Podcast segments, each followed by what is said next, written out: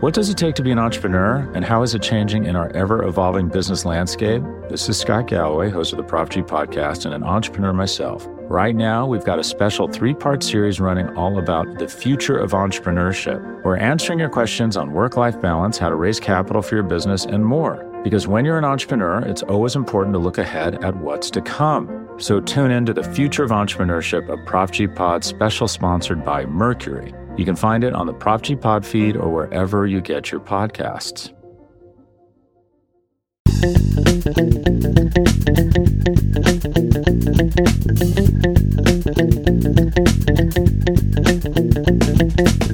Welcome back, Buffalo Bills fans. It's Matt Warren, editor in chief at BuffaloRumblings.com and host of Buffalo Rumblings Q&A. It's the week of the 2020 NFL Draft, and while the Bills don't have a first-round pick, they're certainly going to be making some picks this week and probably making some waves with some trades. So we're taking your questions right now. 716-508-0405. You can tweet us at Rumblings Q and A. That's with the word "and" spelled out in the middle. You can email us Buffalo Rumblings at sbnation.com. Facebook messages, Instagram messages. You can leave comments in the comment section of our articles at buffalorumblings.com. There's just a ton of ways to get in touch and ask your questions following the Bills picks this week for next week's episode and every episode beyond that as the NFL continues to navigate this very uncharted offseason. There's no shortage of questions or uncertainty this week, so let's get to all your Bills questions right now.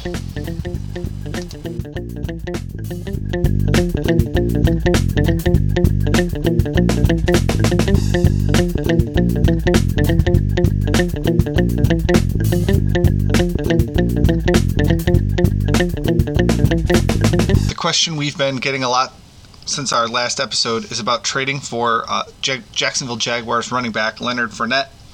Uh, he was a former first round pick of the Jaguars. He's a very talented running back, and of course, the Bills have a need at running back. Maybe not number one running back, which Fournette would likely be, but they have a need at running back, and a lot of people are thinking they're going to use their second round pick or their third round pick to select that running back to be a complementary player to Devin Singletary, who they took in the third round last year.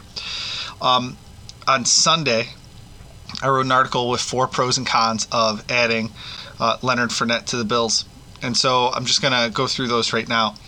He certainly is young and talented. He is a downhill runner. He would fit the style that the Bills are looking for.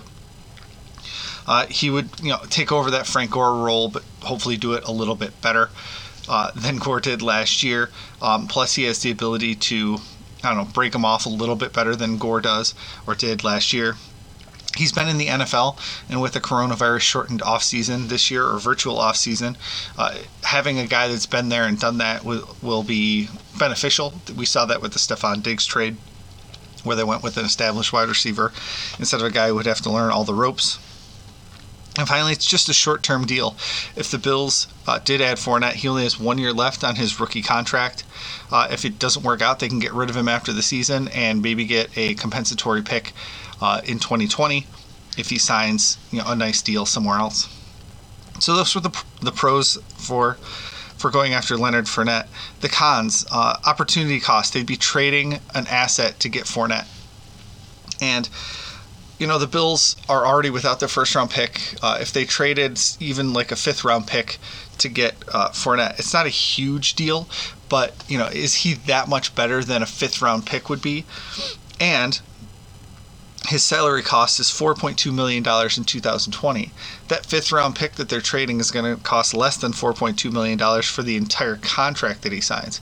So you're not only um, out opportunity cost by trading away a draft pick, but you're also out salary cost because you're paying an elevated level to your second running back. Uh, is he process enough? Was the third bullet point I wrote under the cons. He's been accused of falling asleep in team meetings.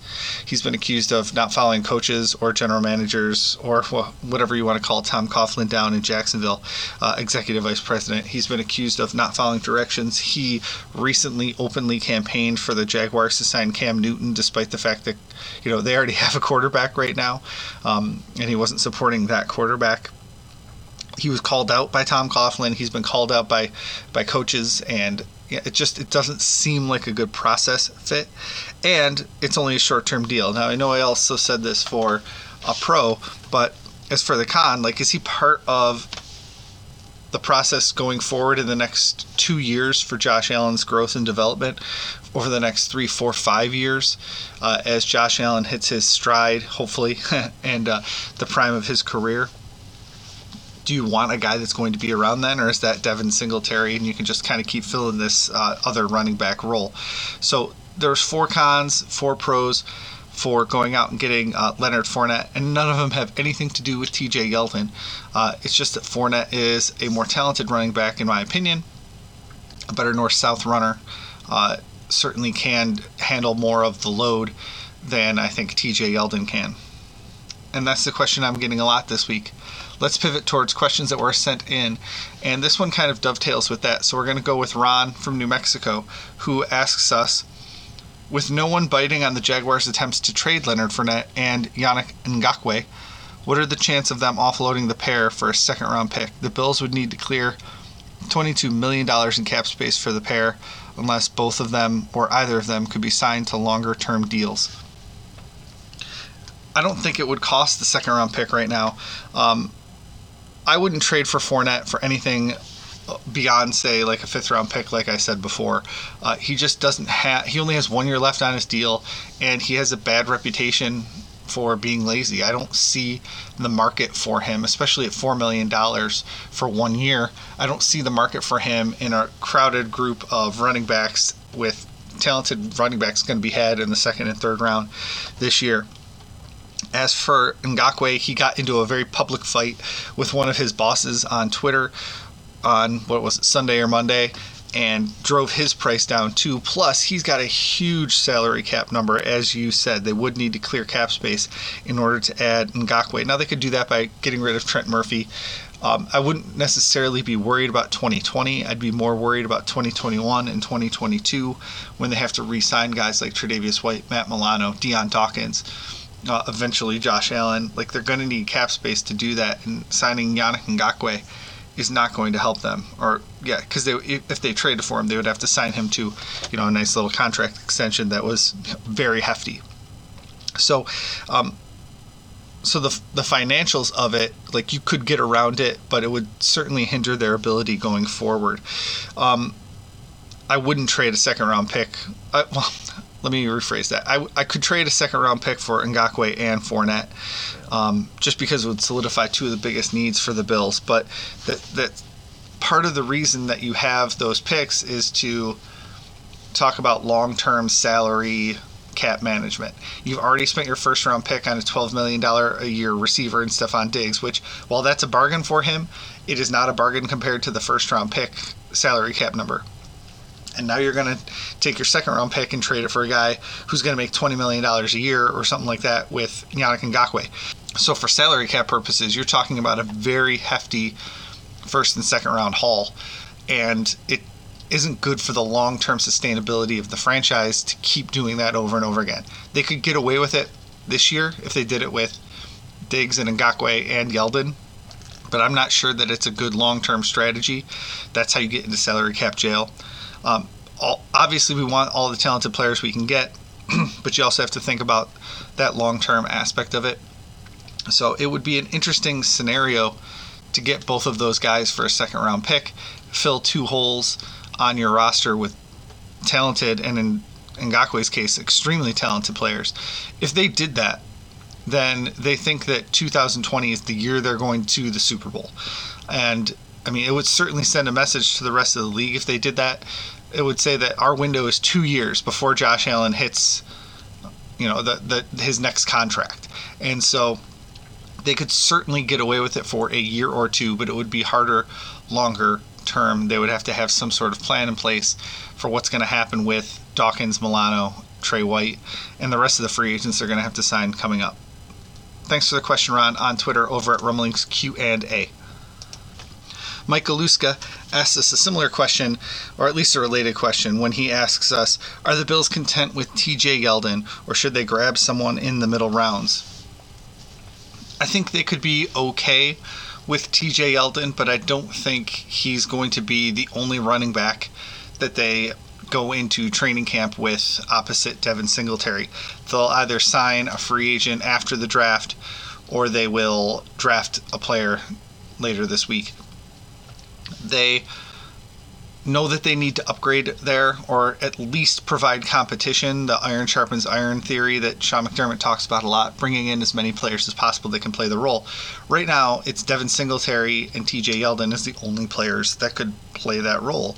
And that doesn't breed the level of competition nor depth. I mean, think about if one of those guys goes down and gets hurt in the preseason, or um, uh, they just don't have another viable running back. And running back is such a difficult position to stay healthy at in the NFL. They're going to need to add probably two more guys this offseason still for them to be comfortable. I'm not comfortable with Christian Wade. I highly doubt they are with him playing only one year of organized football they're going to need to add two more guys that can play running back. And yeah, I know I'm kind of like belittling Taiwan Jones here, but he was really brought in to play special teams. And if he's toting the rock on a regular basis because the Bills are, you know, decimated by injuries at the running back position, that's not going to be a good look for the Bills, and it's not going to be a good look for the Bills' offense. So I can imagine them bringing in at least two more viable running backs, one in the draft and one free agent, or two in the draft, whatever it happens to be, over the course of the next month as they get ready for the offseason program to get those iron sharpens iron players, the depth players, the solid depth players in there and really provide Yeldon with a run for his money to even make the roster, just like they did last year. We weren't sure Yeldon was going to make the roster. Then they traded LeSean, or released LeSean McCoy, and uh, Yeldon made the team. Uh, thanks for your question over on Twitter at Rumblings Q and A. That's with the word "and" spelled out in the middle.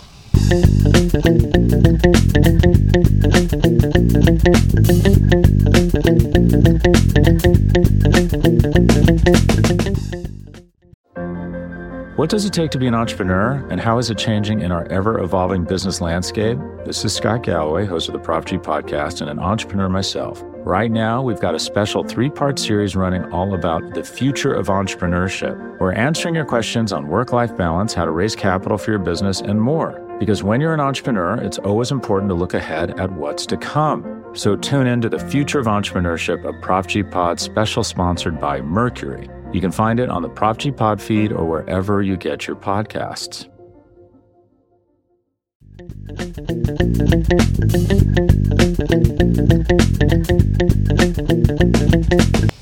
Back to Twitter, where B Mormon 2020 asks us, "What's the precedent for having brothers on the same team? Does it add value and increase Diggs's position on Buffalo's draft board?"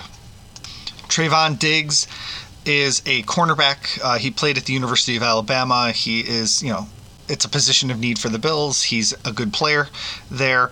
And uh, he was asked about it last week on Sports Center, and he said it would be fun. You know, I'll play with him. I'll play against him.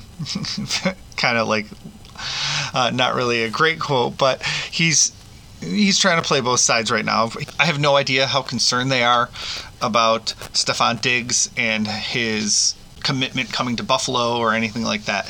I mean, I, I wouldn't think they have a big one, but if they did, maybe bringing his brother to Buffalo would be a good way to get him in, you know, heavily invested and, and wanting to stay. Um, I just don't see that in in this particular business. Um, I, I, don't think he's going to move up or down their draft board based on his his brother. I just don't see that as as a possibility. Uh, he still could be on their draft board. Like I said, it's a position of need for the team at cornerback, so they could definitely take him. Of course, he would have to make it to Buffalo's pick in order to be Buffalo's pick, and there's plenty of mock drafts out there that have him going in the mid to late first round and not even making it down to Buffalo. So if he was able to slip down to Buffalo, it would probably be a very nice value pick, and he would fit into Buffalo's uh, scheme very, very well. So I mean, I'd be all for it. As far as uh, precedent for brothers playing on the same team, the McCourty twins play on the Patriots right now. Uh, the Steelers have uh, two Edmunds brothers uh, with Tremaine Edmunds over on the Bills. There's two other brothers on the Steelers together right now. We've had Gronkowski's on the same team We've we've had brothers on NFL teams before, and it's a really cool story when it happens. But to me, it's not a reason to go out and actually add a player over another player. I mean, it would certainly be you know one factor in a host of other factors, but I'm going with talent on the field above all else, 95% of the time. Thanks for the question over at Rumblings Q and A on Twitter. Zen Clover 84 asks us what would be the going rate on trading Jerry Hughes and Levi Wallace. We should be thinking one to two years ahead. Hughes is old and costs a lot of money and is not a true leader, whatever that means. Uh, he's good, not great. Wallace is a weak link whose value isn't getting any higher, and then he gives some trade compensation that's really high. Uh, well, Zen Clover 84, I think it's Josh. Um, I don't think they should trade Jerry Hughes. I think uh, it would be very difficult to get an actual return on investment for Hughes. Let's take a look at some of the other pass rushers who were traded in the last year. Michael Bennett was traded from the Patriots to the Dallas Cowboys for a 2021 seventh round pick. Leonard Williams was traded for a third round pick, but it's a little bit dicey whether he's an, a defensive end or a defensive tackle. He can fill a little bit of both spots on your roster. The Seahawks sent the Texans a 2020 third round pick and a couple players for Jadeveon Clowney. So I don't think the Bills are going to be getting a third round pick for Jerry Hughes. Uh, in reality, you're talking about you know a fifth round pick at best, maybe sixth or seventh, if they can even trade him. So I don't think he's on the trading block right now. And if you look at his salary for the 2020 season, they're only paying him 6.65 million dollars in base salary. It's it's cheap. It's it's not really a problem for him. They signed him to a contract extension last offseason. They want him as part of this team going forward. And I don't think pass rush is a place where you want to really mess around with the Bills right now. They need all the pass rush help they can get. He was a solid player in 2019. He brings an edge to this team that they don't really have anywhere else outside of maybe now Stefon Diggs. I really like what Jerry Hughes brings to the team on the field and off the field, and I don't really want to see them trade him, especially for a really low draft pick. Levi Wallace, I don't think, is worth very much in a trade either. Uh, he's a, a, good player. I think he's, you know, an NFL player, but a year from now he's going to be a restricted free agent, and I don't even know if I want to place the second round tender on him. So I don't think that the Bills are going to get very much back for Levi Wallace either. Uh, they could probably get you know a late round pick for him, but I think he's more valuable on the roster. And the Bills love collecting cornerbacks. They don't know what they're getting out of Josh Norman. They don't know what they're going to get out of EJ Gaines. So I don't know why you're going to trade Levi Wallace when you at least know what you're going to get out of him. So I see both of those players as it's not quite untouchable. That's not the word I would use for them, but I don't think the Bills are going to use them as part of trades. Now, we did put together an article on players that we thought could be traded over the course of the next week as the Bills go through uh, the 2020 NFL Draft. Um, Ty Nsekhe and Spencer Long top the list for Sean Murphy, who wrote the article for us. Uh, and if the Bills really like Ford at tackle, they just signed Daryl Williams to play tackle. He could be the veteran backup. Uh, I know Nsekhe can play on both sides, and you might want to have him for a training camp injury or something like that. But if they could use Ty Nsekhe to get um, something in return uh, over the course of the next week, you could see them trading him.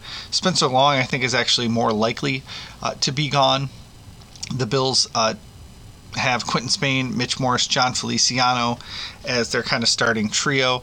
Uh, they just signed uh, another depth option. Uh, his name escapes me, but he came over from the Miami Dolphins and Indianapolis Colts, um, who's got starting experience and experience working with uh, the Buffalo Bills offensive line coach. So they have options in the interior. So I could see them flipping long for a late round draft pick, almost like they did with Russell Bodine uh, last year and then uh, Trent Murphy is the third one on the list. He's the more likely trade candidate. Now, he won't likely get very much in return, but could be part of a trade. Uh, say they're looking to trade for Yannick Ngakoue. Let's just throw that out there. Uh, if they send Murphy back to the Jaguars so that they still have a pass rusher, it, solves the problem of Buffalo's salary cap space. Like, I mean, you could see him being part of a trade, especially if they're going to just release him or if they're planning on releasing him at the end of the summer. So, if they get, you know, a stud pass rusher at pick number I don't know, 45. Say they trade up and get a pass rusher at 45. They may see Murphy as expendable and trade him as part of a different deal later in the week. So there is an article up at BuffaloRumblings.com with those three guys um, as potential trade bait uh, for use during the 2020 NFL Draft. I think most of the time fans over overestimate what value players can get back. Um, you know, if Jadeveon Clowney is getting a third round pick, I don't see any way that Jerry Hughes is going to be getting a third round pick in return, uh, just because they're so much different in age. You know, Hughes in his mid 30s and Clowney in his what mid to late 20s, so right in the prime of his career a few quick words uh, about the rest of the Buffalo Rumblings podcast network first. Uh, if you haven't yet, you can ask Google Home or your Alexa to play the Buffalo Rumblings podcast, and you can hear us on those devices. So give that a shot next time you're, you know, making dinner and you want to listen to Buffalo Rumblings. Uh, also, we've got a ton of NFL draft coverage on the podcast network that you guys can check out. Over the weekend, Anthony Marino hosted Greg Thompson from Cover One, Joe Marino from uh, Locked On Bills, the Nick and Nolan Show guys. We're all with Anthony to talk about the 2020 NFL Draft, and it's a megapod that came out over the weekend. You should definitely go check that out. It's an hour and a half of just NFL Draft nuggets and goodies. So check all that stuff out on the Buffalo Rumblings Podcast Network. Well,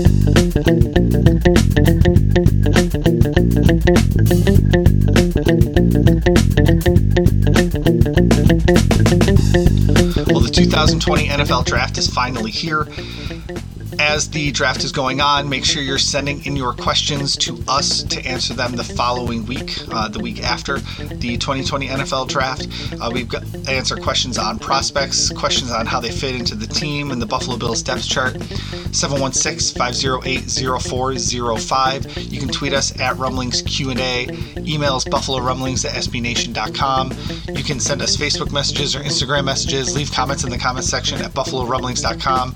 There's just a ton of ways to get a hold of us after the Bills take the newest members of the team this week.